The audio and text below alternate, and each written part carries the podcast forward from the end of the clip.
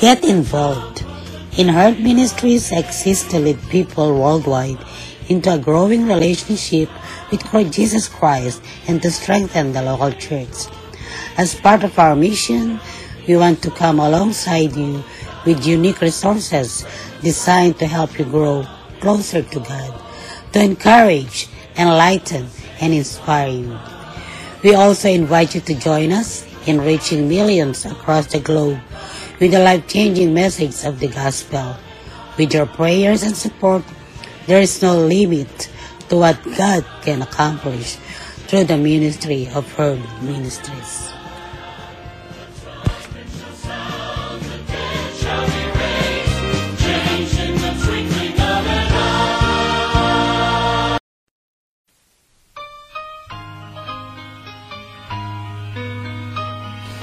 Morning to everyone. This is your kababayan, Kuya Roland in Herd Ministries Podcast Radio. Wishing all the best that you are in good health condition. Those who are here in America and around the world, free from sufferings and enjoying your life, living in a perfect world from God. Maligayang pakikinig sa inyong lahat maging saan man panig ng mundo kayo naroroon ang paggabay nawa ng Diyos ay palaging sumainyo.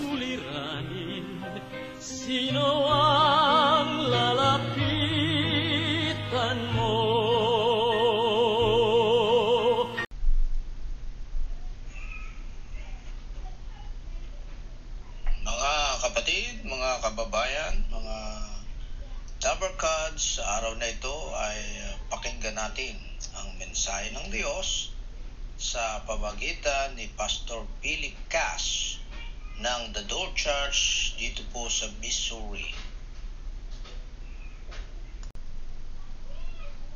Tayo naman ka tatlo. Tell your parents, uh, get a nap. I mean, enjoy the service. Without the kids, without the kids. Okay, go ahead, go ahead. Ella, go, go there. How many of you know what the stock market is this morning? Uh, Yeah, I'm not preaching on the stock market, but it's a good example for what I'm going to talk about. Opportunity is a very interesting thing. Opportunity.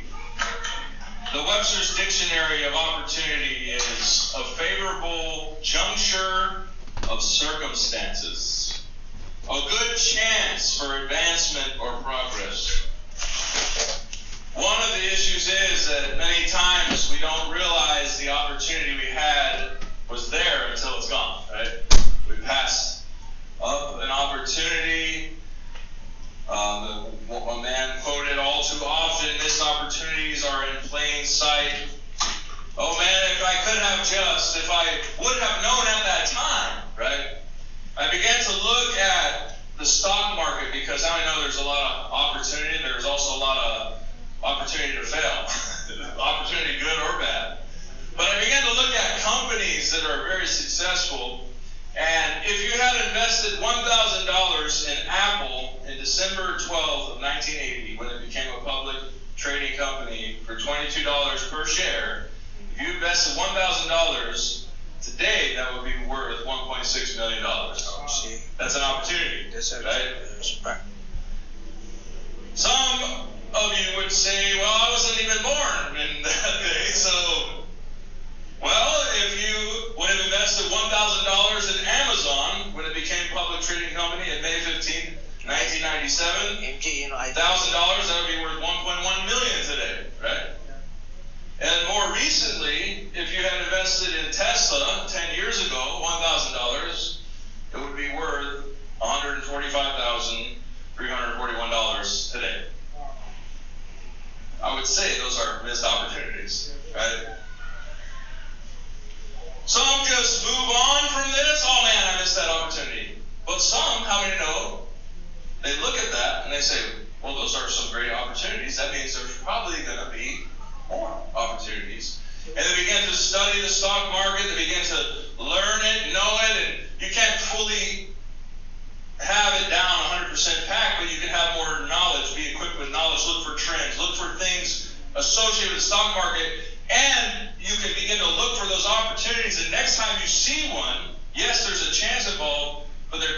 a chance that you made a good investment and that could pay off down the road. And you can begin to see these opportunities.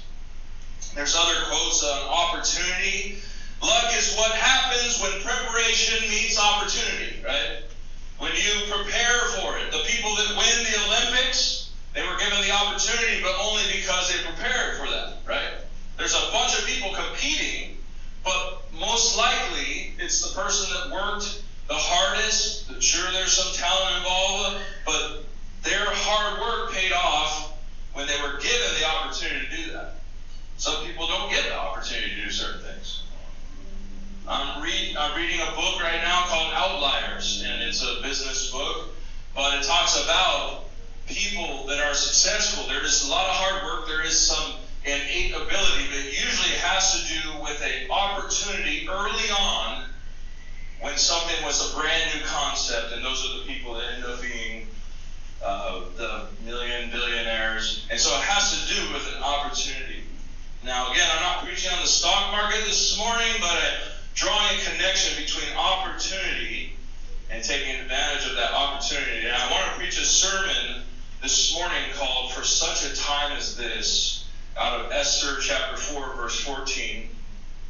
And so let's just read the text and we'll get into the story and what that means for us today. Amen. Uh, for if you remain completely silent at this time, relief and deliverance will arise for the Jews from another place, but you and your father's house will perish. Yet who knows whether you have come to the kingdom for such a time as this? Amen. Let's pray this morning. God, I pray for your word, your revelation, your rhema, God, to speak forth, God minister, God. Quicken my mind, God, in your word and your truths, God. May we not leave this place the same we came, but from glory to glory, we pray, God, unto you. We pray in Jesus' wonderful name. All God's people said, Amen. Amen. So in this text, there's more context that's required to fully grasp what's happening. In this text, there's a king, King Ahasuerus. He's a king of 127 provinces. That's a lot of places, right? He has a big party.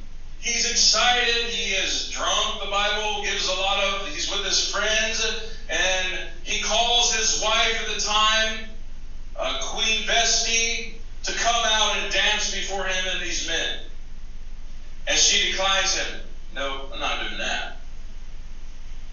And he's angered, and through the advice of his advisors, he seeks out a new queen. And the fairest women of the land are brought before the king. And there's a man in the courts. His name is Mordecai. Mordecai. He's a relative of a beautiful woman, Esther. Esther actually lives with him after her parents pass away. And he, she's a very beautiful woman, and he advises her, you need to present yourself in this lineup and be picked as the queen. And sure enough, through all of this, King Ahasuerus picks Esther to be his new queen. Esther is chosen to be a new queen, presented to the king, and she finds favor in the eyes of the king. It actually says that one of the times when she approaches his throne, that he's like, Esther, you can ask me for anything up to half of my kingdom. That's a lot. he's willing to give so she finds favor in his eyes. There's an advisor, Haman. He's a, uh, the Bible later describes him as a wicked man, but Haman is an advisor to the king, right? And he is there. He gives the king different advice about things. Uh, but Haman hates the Jewish people. He hates God's people. More specifically, he hates this guy Mordecai, who is a Jew, who's in the courts uh, Mordecai, there's a lot between Mordecai and Haman. I'm not getting into all, but basically, uh, there's a thing that happens where Mordecai uh, discovers a plot of two men trying to kill the king, and he reports it. The king's life is saved. And later on down the road, the king finds it in his books one night when he can't sleep, and he asks Haman, "Hey, Haman, I found this." Or he doesn't tell him. He goes, "Hey, I want to honor somebody. What would you do?" And Haman, thinking it's him, he's like, "Well," and he, "Well, I would do this and dress him in your robe and do all this stuff." And the king's like, "That's a great idea. Do all that for Mordecai, the person that he hates." Right? And so you can see this festering inside of Haman. He hates the Jewish people. Um, let's Esther 3, 8 through 9. Then Haman said to the king Ahasuerus, There's a certain people scattered and dispersed among the people and in all the provinces of your kingdom. Their laws are different from all other peoples, and they do not keep the king's laws. Therefore, it is not fitting for the king to let them remain. If it pleases the king, let a decree be written that they be destroyed, and I will pay 10,000 talents of silver into the hands of those who do the work and bring it to the king's treasure. So here he comes up with a plot. Bear with me, I'm getting to the opportunity point here. Amen. But I'm drawing, I'm laying a foundation this morning. So he, Haman, goes to the king, and this is the king's right hand man, right? He,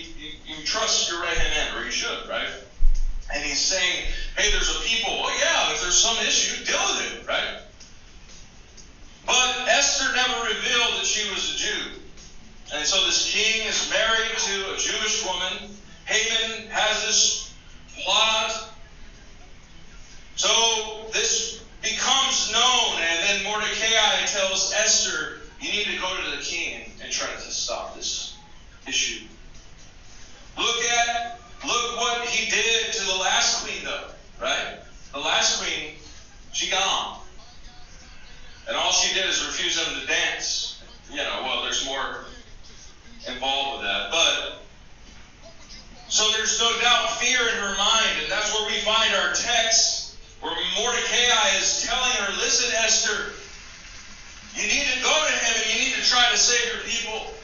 Because whether or not you speak up, God's going to save his people. But if you don't speak up, your, your people from your tribe, they're going to die. And God's going to still do what he does. Yeah, who knows, Esther? Who knows whether you have come to the kingdom for such a time as this? That's opportunity, right?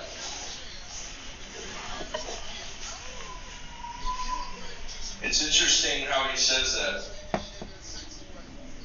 For such a time as this.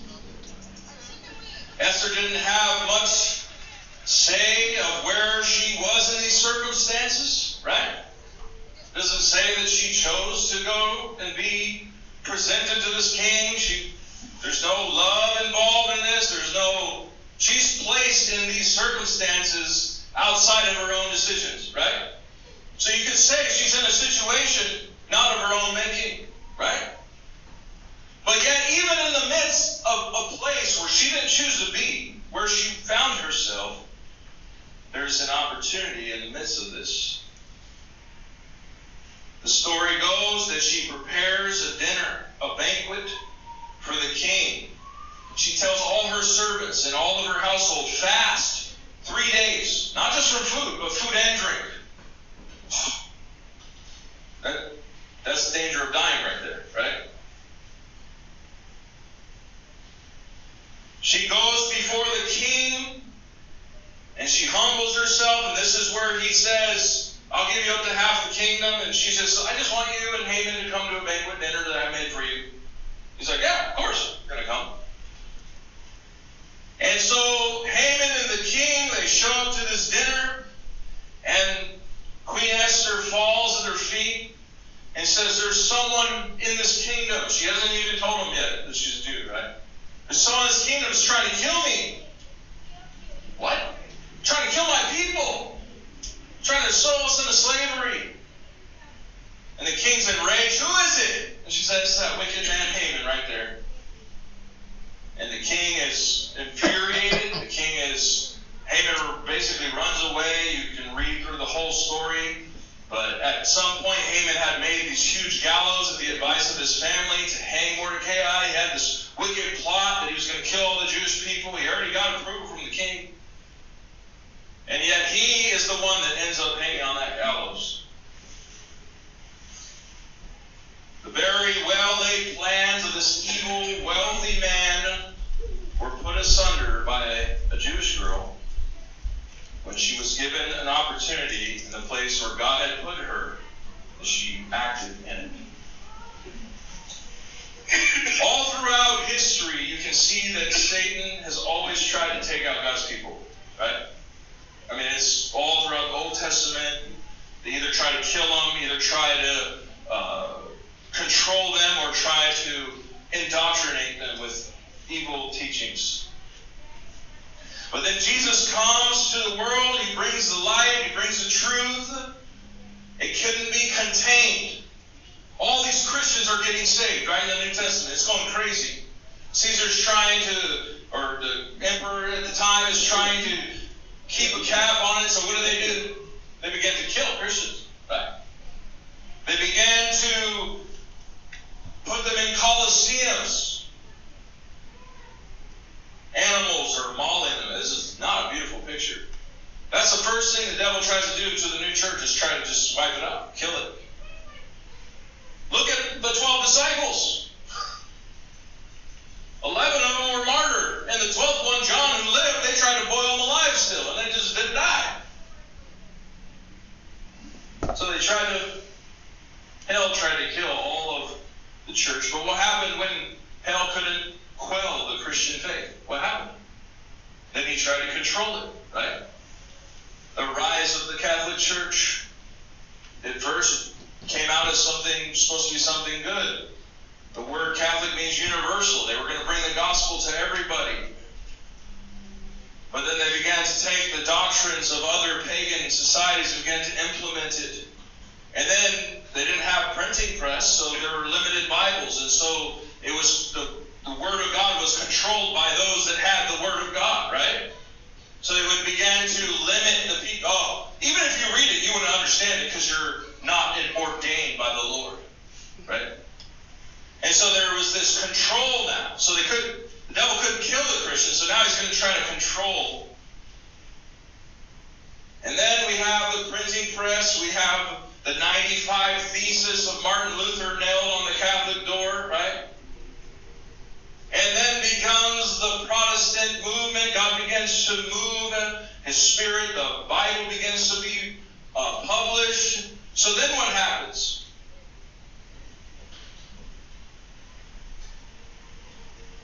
Well, now we have 5 million translations. Now we have so many. I've never seen so, a religion with so many different denominations as Christian, right? So many different translations. You know why? Because now the devil couldn't kill Christians, the devil couldn't control the gospel. So now he's trying to muddy the waters and just throw lies out there.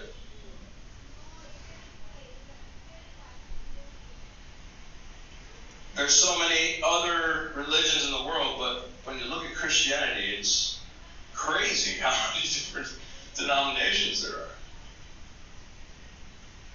So many different thoughts and beliefs and theologies.